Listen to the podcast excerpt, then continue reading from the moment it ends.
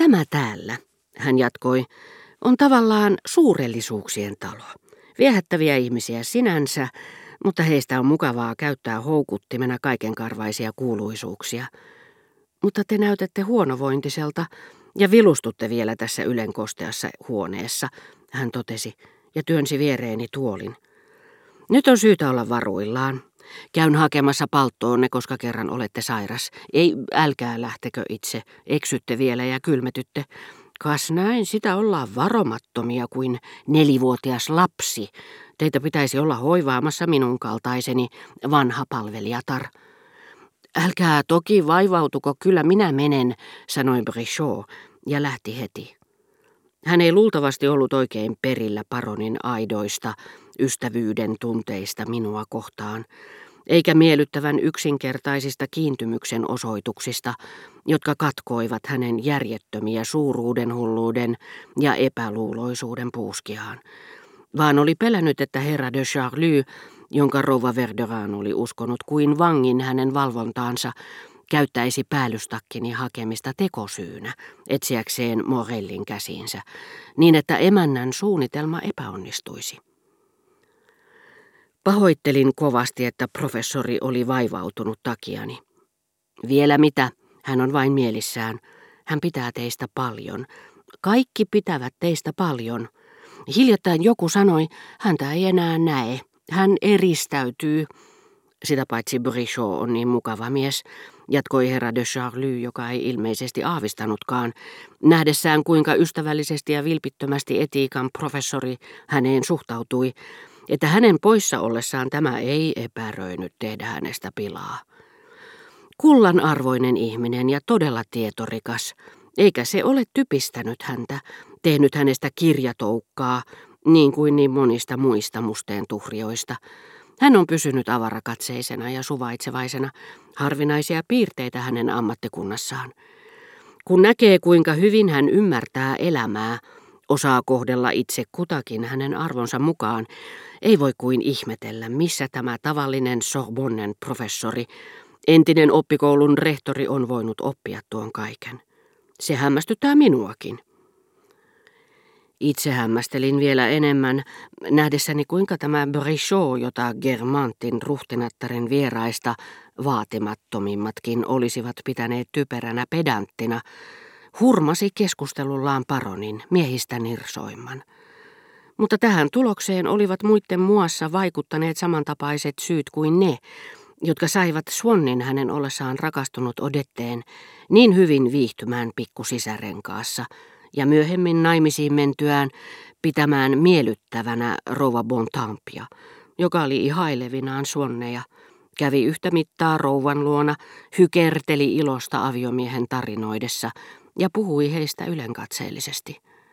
Samoin kuin kirjailija ylistäessään miehistä älykkäimmäksi elostelijaa, joka on lausunut uskalletun ja suvaitsevaisen ajatelman miehen intohimosta naiseen.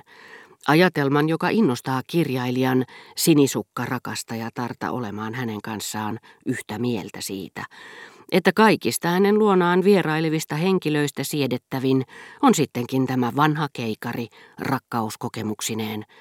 Samoin Monsieur de Charlie piti muita älykkäämpänä ystävänsä Brichota, joka ei ainoastaan kohdellut rakastettavasti Morellia, vaan siteerasi sopivasti kreikkalaisia filosofeja, roomalaisia runoilijoita ja itämaisia satuja, kaunistellen näin paronin luontaisia taipumuksia oudolla ja viehkeällä ornamentiikalla.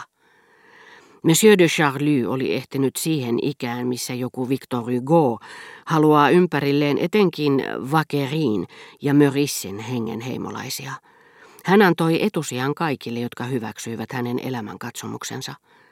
Tapaan häntä usein, hän lisäsi kimeän äänen kohotessa tasaisesti, niin ettei huulia lukuun ottamatta värähdyskään liikahduttanut juhlallista ja puuteroitua naamiota, jolle papilliset silmäluomet tarkoituksellisesti painettiin. Käyn hänen luennoillaan. Latinalaiskorttelin ilmapiiri on hyvää vaihtelua. Siellä näkee opinhaluista ajattelevaa nuorisoa, älykkäitä porvarisnuoria, tietorikkaampia kuin toverini toisenlaisesta miljööstä. Tämä on toista, luultavasti tutumpaa teille kuin minulle, Nämä ovat nuoria porvareita. Hän lausui siten, että viimeistä sanaa edelsi useampi P ja painotti sitä retoriikan sääntöjen mukaisesti, mikä vastasi hänelle ominaista vivahdusrikasta ajattelutapaa, mutta todennäköisesti myös vastustamatonta halua ilkeillä minulle hieman. Se ei vähentänyt myötätuntoista sääliä, jota herra de Charlie minussa herätti, rouva Verderäänin paljastettua suunnitelmansa. Huvitti minua vain, eikä edes tilanteessa, missä en olisi tuntenut niin suurta sympatiaa häntä kohtaan, olisi loukannut minua.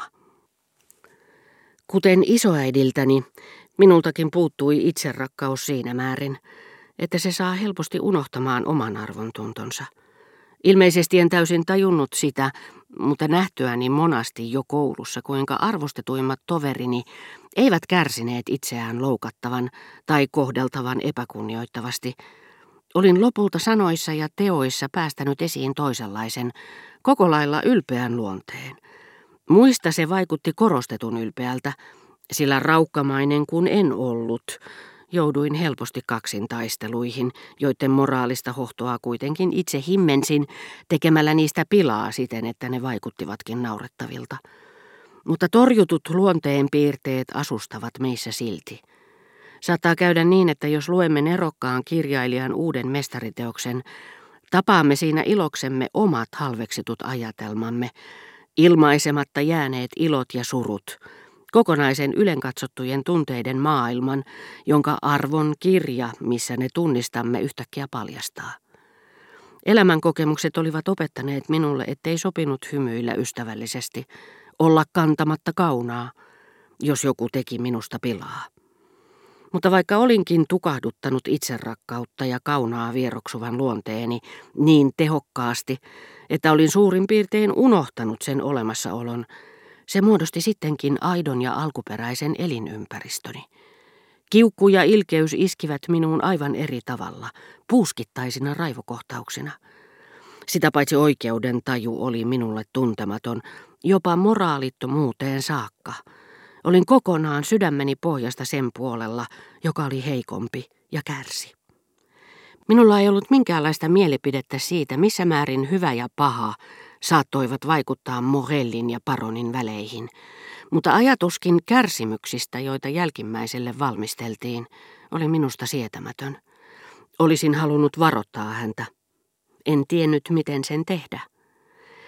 Semmoisen ahkeran pienoismaailman tarkkaileminen tekee hyvää minun kaltaiselleni vanhalle myöpelille. En tunne heitä, hän lisäsi kohottaen torjuvasti kättään, jota ei näyttäisi kerskuvan tai herättäisi muissa epäilyksiä, mitä hänen ja opiskelijoiden siveellisyyteen tuli, mutta he ovat erittäin kohteliaita, pitävätpä usein minulle paikkaakin, koska olen jo vanha herra. Niin se on, rakas ystävä, älkää väittäkö vastaan, olen jo yli neljänkymmenen, sanoi paroni, joka oli kuudenkymmenen paremmalla puolella. Vähän kuuma siellä on, siinä salissa, missä Borichot luennoi, mutta se on aina kiinnostavaa.